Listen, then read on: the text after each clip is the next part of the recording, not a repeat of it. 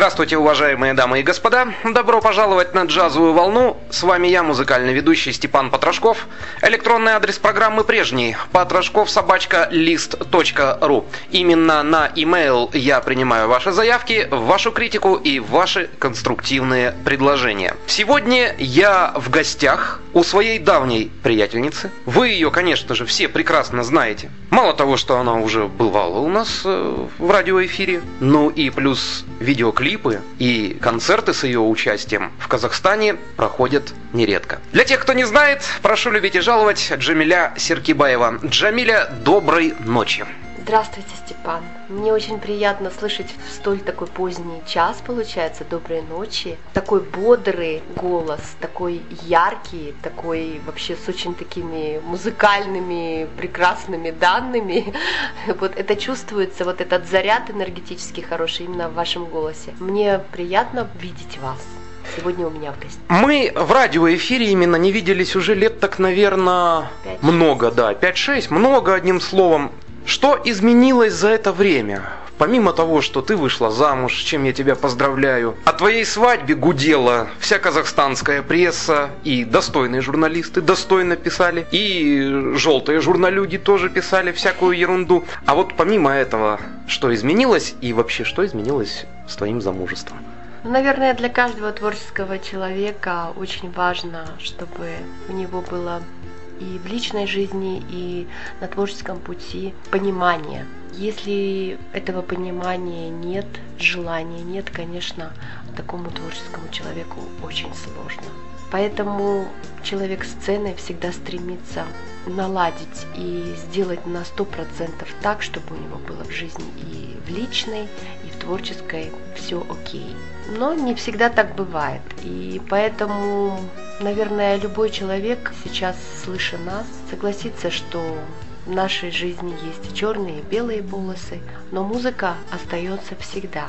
Она нас радует, она звучит в нашей жизни, несмотря какие полосы в нашей жизни на данный момент происходят. То есть что происходит в нашей жизни, печаль или радость, музыка всегда с нами. А нас, людей творческих, все-таки это порой очень часто спасает, отвлекает от каких-то бытовых обыденных будней, ну как еще сказать про будни, то есть я унижаю, я, в общем-то, как бы унижаю будни, но, наверное, никто их не любит, будни, хочется всегда праздника, и вот когда мы погружаемся в музыку, этот праздник наступает.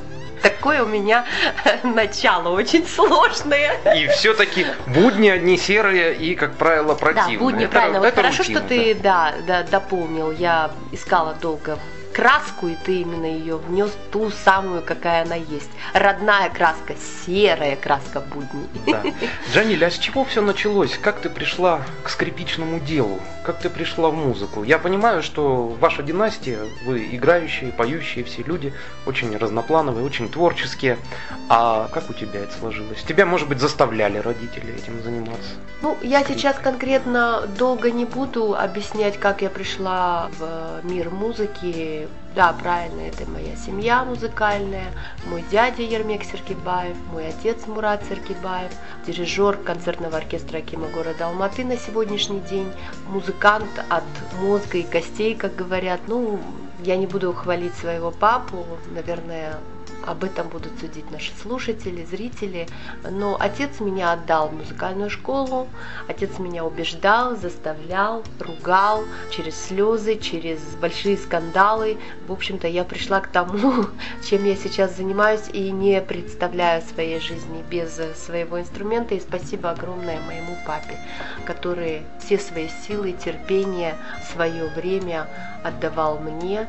Я очень ему благодарна, и, наверное, сейчас люди, которые любят мою музыку, они, наверное, тоже присоединятся к моей благодарности к моему отцу.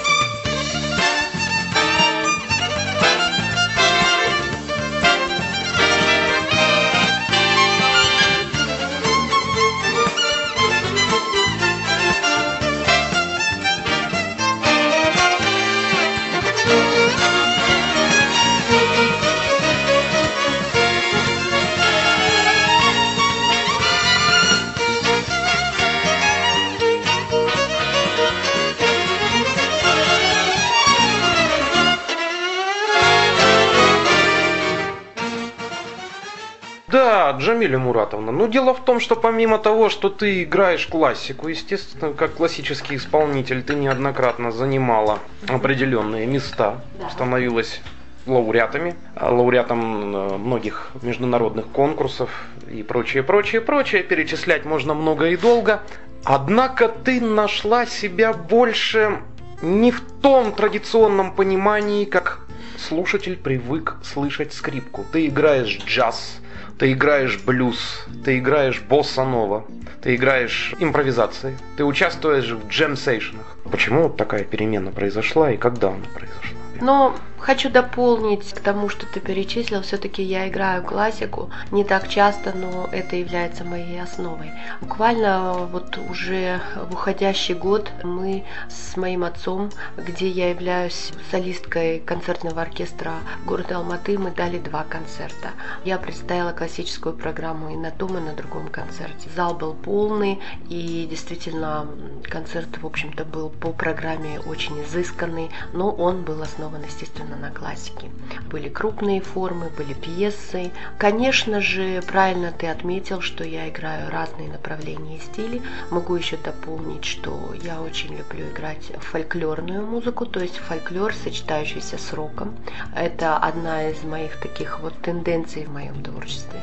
И также это не только с роком сочетается, это сочетается и с джазом, это сочетается и с поп-направлениями, используя именно народную тематику, народные темы, песни Кьюи. Поэтому, в общем-то, очень разнообразный спектр моего творчества, но я хотела бы сказать о том, что я счастлива, что все-таки основа это классика, и после классики я могу играть все, что угодно, все, что моей душе угодно, все, что мое желание, мое настроение подсказывает. Конечно же, это благодаря классике, тому, что меня, чему меня научили мои учителя, которые были в моей жизни, которым я тоже благодарна. А сейчас я человек, который просто рыбка, которая плавает там, где она хочет, и она делает то, что она хочет. И, наверное, творческому человеку это и нужно. Это счастье. Если еще плюс к тому тебя понимают и поддерживают тебя люди, от которых тоже зависит многое, чтобы показать тот материал, нужно выйти на ту или иную определенную сцену. И если нет в твоей жизни каких-то козней и политических каких-то моментов, если ты кому-то не угоден, если ты угоден и если тебя понимают, вот это, наверное, настоящее счастье музыканта. Когда ты можешь спокойно на зеленый свет выйти на сцену, именно я подчеркиваю, на зеленый свет, потому что не всегда зажигается зеленый свет той или иной сцены тому или иному артисту. Чаще всего это зависит от того, что есть люди, которые не совсем понимают, далеки от музыки, но они чаще всего руководят, бывает, э, такими моментами, серьезными, ключевыми концертами. Вот если происходит то совпадение, когда ты хочешь сказать и делаешь большие какие-то свои работы, и ты выходишь на сцену, и тебя слышат и знают, и удивляются, вот это есть настоящее счастье музыканта.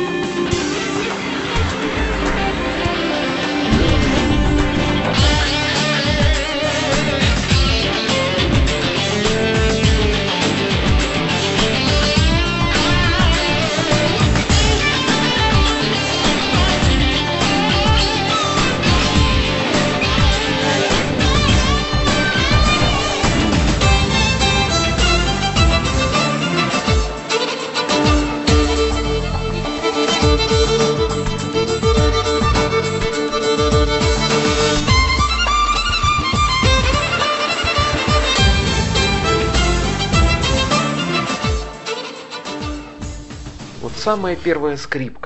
Что это был за инструмент, который ты взяла в руки? Это был советский топорный или же уже что-то было солидное? Ну, конечно же, как, как может быть солидным, когда самый первый инструмент это была четвертинка, маленькая скрипочка, подходящая именно к моим маленьким ручкам, когда я была маленькая в первом классе. Там не говорилось о том, что вообще чей мастер, какой там я не знаю, бренд, как сейчас модно выражаться. Тогда было абсолютно не до каких-то изысков. Это первый инструмент, который выдали мне как инвентарь в музыкальной школе, подходящий к моим рукам. С номером, с таким еще краской нарисованным. Номером, да, да, там внутри, с каким-то стареньким футлярчиком, который потом подшаманивал мой отец, чтобы он прилично выглядел. И потом с каким-то, ну, проходит время, четвертинка превращается там, я не знаю, восьмушка в четвертинку, в четвертинка в половинку и так далее, и доходит до целой скрипки. И вот когда музыкант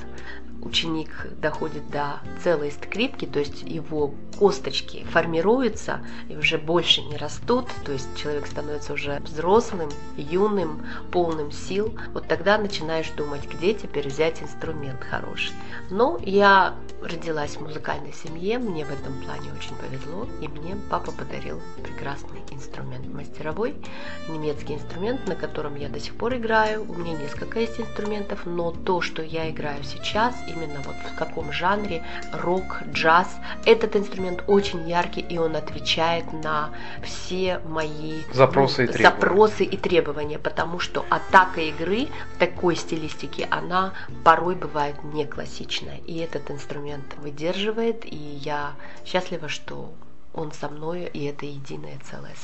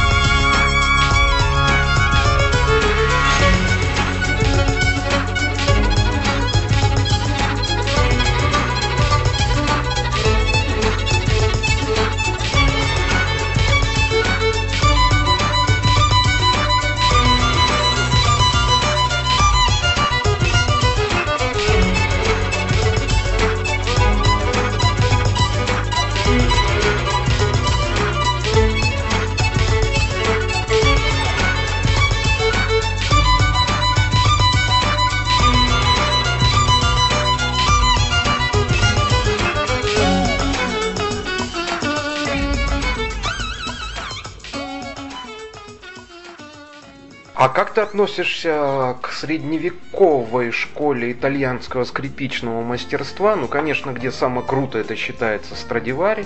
Также, конечно, это и Никола Амати, и Винченцо.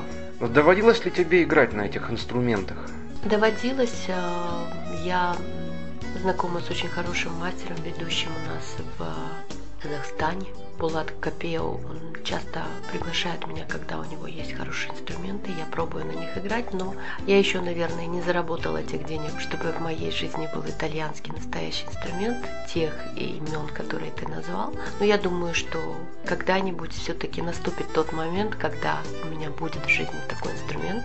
Может, я заработаю, может быть, какие-то спонсоры или какие-то меценаты поймут, что мне действительно нужен хороший инструмент, и мне его подарят. Вообще правительство а, об этом должно заботиться ну, на самом я деле. Я думаю, что, наверное, это все впереди у меня, и я к этому стремлюсь, и это моя мечта. Может быть, мы сегодня говорим именно с тобой о наших желаниях, а, и с самого начала я почему-то начала именно так говорить о том, что каждый музыкант о чем-то мечтает. Давай даже назовем сегодняшний наш разговор наши мечты и желания. Джамиль, я вот хотел бы спросить, завершая нашу сегодняшнюю беседу, вот у тебя такие маленькие изящные ручки. Можешь ли ты быть виолончелисткой, а не скрипачкой? Или это все-таки уже другая техника, и там э, человек не может совмещать а, скрипку, виолончель, альт и так далее?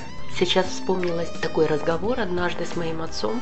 Мы слушали Ростроповича и вообще говорили об инструменте виолончель. Так как мой отец дирижер и любитель оркестровой музыки, прекрасных аранжировок, прекрасной оркестровки, всегда восхищается и говорит, «Э, дочь, говорит, посмотри, насколько красив звук виолончели, насколько он богат, и даже порой можно даже подумать о том, что, наверное, он даже богаче, чем инструмент скрипка. Настолько глубокий, грудной, он в нижних регистрах звучит, и, конечно, виолончель богатейший инструмент. Вообще в мире это что-то, наверное, человек создал одну из э, чудес света, наверное, это виолончель. Я, конечно, не скидываюсь, что скрипка тоже потрясающее чудо в нашей жизни. Виолончель не менее, он даже богаче тембрально. Ручки у меня действительно маленькие, как ты заметил, и, наверное, все-таки немножечко маловаты для виолончели. Там очень большие ставки, и мне было бы сложно показать ту или иную технику моими маленькими руками. Даже мои маленькие пальцы, они маловаты для скрипки.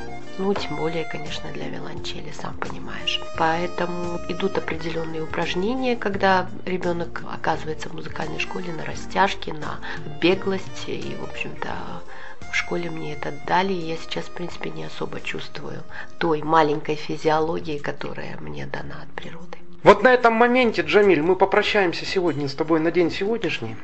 Я приду к тебе в гости на следующей неделе, и мы продолжим нашу буду, беседу. Буду ждать тебя. Дорогие дамы и господа, это была программа «Джазовая волна». Джамиля Серкибаева у нас сегодня была в эфире. Ну а с вами был я, музыкальный ведущий Степан Потрошков. До будущей недели. Счастливо вам, ребята.